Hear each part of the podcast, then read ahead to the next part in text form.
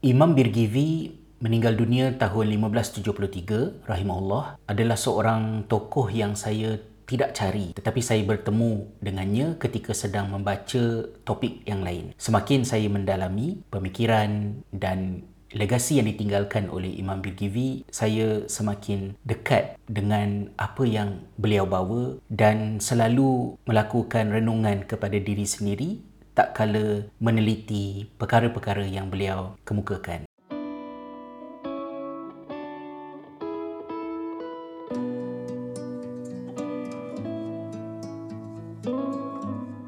Hal-hal yang lebih mendalam berkenaan dengan Imam Birgivi dan pemikirannya, sahabat-sahabat boleh baca di dalam buku Kembara Menalar Diri Legasi Imam Birgivi eh, yang diterbitkan oleh Jejak Terbiah. Namun apa yang saya nak sentuh pada hari ini adalah sesuatu yang begitu fascinating apabila saya menyemak kembali perkara yang telah disentuh oleh Imam Birgivi di dalam buku utamanya iaitu At-Tariqah Al-Muhammadiyah dengan apa yang saya telah pelajari pada hari ini berkaitan dengan ADHD. Di dalam buku At-Tariqah Al-Muhammadiyah, Imam Birgivi melanjutkan perbincangan yang berasal daripada pengolahan Al-Imam Al-Ghazali dalam kitab Ihya Ulumuddin. Namun apabila Imam Birgivi melanjutkan perbincangan mengenainya, ada banyak elemen tambahan yang menarik berkenaan dengan tingkah laku manusia di bawah topik akhlak kerana sains moden memberitahu kepada kita bahawa apa yang menjadikan manusia itu manusia ialah antaranya otak manusia itu ada bahagian yang lebih advance jika dibandingkan dengan spesies lain. Merujuk kepada fungsi-fungsi eksekutif yang dilakukan oleh bahagian prefrontal cortex yang menjadi isu kepada individu ADHD kerana adanya defisit-defisit tertentu di bahagian tersebut. Bila mana saya cuba untuk memahami otak manusia dan tingkah laku, emosi, perasaan, saya faham bahawa uh, biopsikologi adalah bidang yang agak baru iaitu apabila hal-hal yang berkaitan dengan tingkah laku manusia ditinjau daripada aspek fisiologi manusia pelbagai kajian terus-menerus dilakukan. Apa yang menarik perhatian saya berkenaan dengan Imam Birgivi yang saya hendak kongsikan kali ini adalah berkenaan dengan ulasan Imam Birgivi tentang akhlak. Sebagai seorang individu ADHD, saya memberikan perhatian khusus untuk memahami tentang fungsi-fungsi eksekutif yang dilakukan oleh otak manusia pada mengendalikan kehidupan seharian kita kerana impairment dan juga gangguan yang sering dihadapi oleh individu ADHD itu berada di situ. Daripada tujuh fungsi eksekutif yang dikemukakan oleh Profesor Russell Barkley, satu daripadanya yang saya memberikan tumpuan lebih khusus adalah berkenaan dengan uh, emotional self regulation uh, regulasi emosi kendiri. Regulasi emosi kendiri bermaksud perasaan yang dialami oleh seseorang datang daripada limbic brain dan individu ADHD tidak mengalami apa-apa kecacatan organik pada bahagian berkenaan yang menjadikan gangguan emosi individu ADHD tak sama dengan orang-orang yang mengalami bipolar gangguan bipolar. Kerana bipolar datang daripada sesuatu yang terjadi di bahagian limbic brain. Tetapi seorang individu ADHD itu mengalami uh, emotional dysregulation gangguan regulasi emosi. Maknanya bila rasa marah kemarahan itu amat mencabar untuk ianya dikawal dan memakan masa yang mungkin lebih lama untuk ianya diredakan. Berpunca daripada defisit yang wujud pada bahagian fungsi eksekutif untuk mengawal perasaan tersebut. Kalau saya letakkan dalam ayat yang mudah bila kita merasai sesuatu dari segi perasaan bila kita marah ke contohnya maka prefrontal cortex bahagian hadapan otak manusia mempunyai fungsi yang akan memberitahu kepada perasaan tersebut bahawa contohnya bertenang jangan bertindak mengikut perasaan tersebut. Kerana kalau ikut perasaan tu nanti ini kemudaratannya. Jadi dalam erti kata yang lain apa yang kita rasa dengan apa yang kita fikir itu bersinergi. Apa yang kita fikir membantu mengawal apa yang kita rasa. Orang ADHD akan mengalami perasaan yang sama macam individu bukan ADHD tetapi emosinya itu apabila ianya escalating, menggelegak ke contohnya, proses untuk meredakannya itu lebih rumit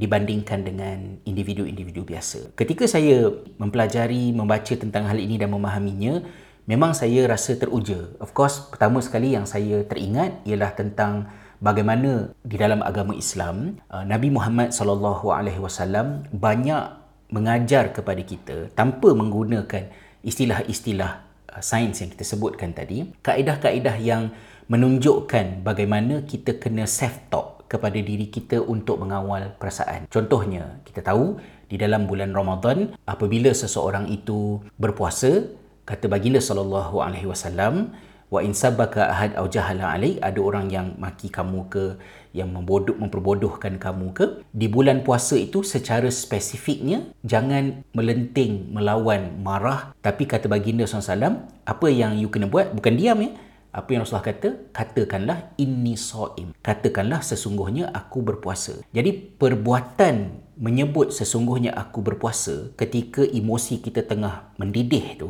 adalah apa yang ada di dalam sains moden yang disarankan untuk kita punya prefrontal cortex yang menggerakkan fungsi eksekutif itu bekerja bagi mengawal emosi agar tidak berlaku kemudaratan. Itu yang kita tahu daripada sains moden. Tetapi Imam Birgivi ketika mengulas tentang akhlak, beliau di dalam bukunya At-Tariqah Al-Muhammadiyah menyatakan bahawa akhlak ini ada sumber dia, mansyak dia, tempat di mana dia itu terbit. Iaitulah tiga perkara yang ada di dalam diri manusia. Yang pertamanya adalah an-nutuq, yang keduanya adalah al-ghadab dan yang ketiganya adalah asyahwah. An-nutuq ini merujuk kepada kebolehan untuk berfikir dan perkataan an-nutuq itu berbeza daripada al-fikr ya ataupun al-aql kerana nutuq itu lazimnya merujuk kepada proses berfikir. Jadi an-nutuq itu merujuk kepada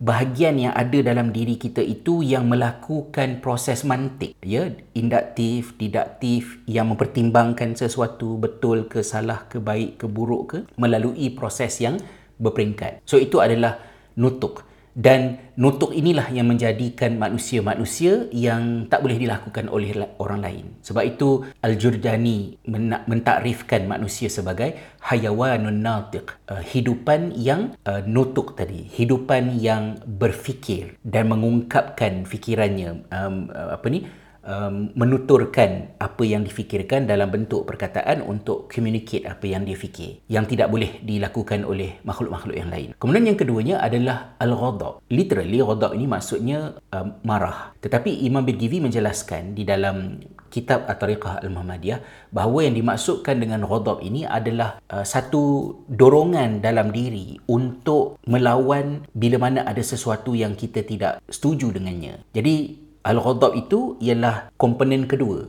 kepada akhlak. Manakala yang ketiganya adalah asyahwah. Syahwah ini bukan nafsu syahwat yang keji ni tadi. Syahwah itu maksud dia ialah adanya di dalam diri emosi yang menjadikan kita mahu kepada sesuatu. So, tiga perkara ini adalah enjin kepada akhlak. Apa yang menjadikan seseorang itu berakhlak dengan akhlak yang baik ialah apabila nutuk yang ada dalam dirinya diguna pakai untuk membimbing ghadab dan syahwah. Maknanya uh, bahagian berfikir, memproses fikiran tadi berfungsi untuk mengawal ghadab dan syahwah. Dan seseorang itu akan rosak dirinya jika ghadab dan syahwah, emosi positif negatif tadi itu tadi adalah apa yang menguasai diri seseorang hingga mengalahkan mantik yang ada pada dirinya. Bagaimanakah akal fikiran manusia boleh terbabas bila mana berfikir melampau atau tak boleh nak berfikir? Begitu juga dengan ghadab kemarahan yang menerima bimbingan daripada nutuk tadi, jika dia baik, dia menghasilkan keberanian. Jika dia rosak, dia akan menyebabkan seseorang itu Uh, degil keras kepala nak buat benda-benda yang membahaya dan menafikan nasihat menolak nasihat yang dia berikan kepadanya ataupun dia juga boleh menjadi seorang yang kalau tidak ada ghadab tidak ada rasa marah sehingga kalau ada apa-apa yang berlaku pun tak ada rasa nak melawan pun maka dia menjadi seorang yang pengecut seorang yang pasif yang tidak responsif terhadap apa jua yang berlaku. Sehingga kalau uh, hak sendiri di, dirampas ke orang ambil duit kita ke orang rompak saja pun si luncai terjun dengan labu-labunya biarkan biarkan macam tu kan begitu juga dengan syahwat akal fikiran kata Imam Birgizi jika dia berperanan maka dia boleh menjadikan syahwat kita itu ada kualiti yang disebut sebagai ifah. Bila dia menginginkan sesuatu, dia inginkan sesuatu yang baik. Tapi jika dia melampau, maka dia boleh menjadi fujur, keji, menginginkan benda-benda yang jahat, benda-benda yang tak elok, seseorang itu juga boleh menjadi tidak berkeinginan. Bila tidak berkeinginan, tak ada apa-apa expectation. Jadi kalau macam tu, kita cerita tentang syurga pun dia tak menarik. Kita bagi tahu tentang faedah uh, menjaga kesihatan pun dia tak berminat. Tidak ada apa-apa respon daripada beliau kerana dia tidak tertarik. Rahimallah Imam Birgivi. Terima kasih atas kesudian mendengar perkongsian saya pada kali ini. Jumpa lagi dalam pengisian-pengisian yang seterusnya. Assalamualaikum warahmatullahi wabarakatuh. Salam sejahtera.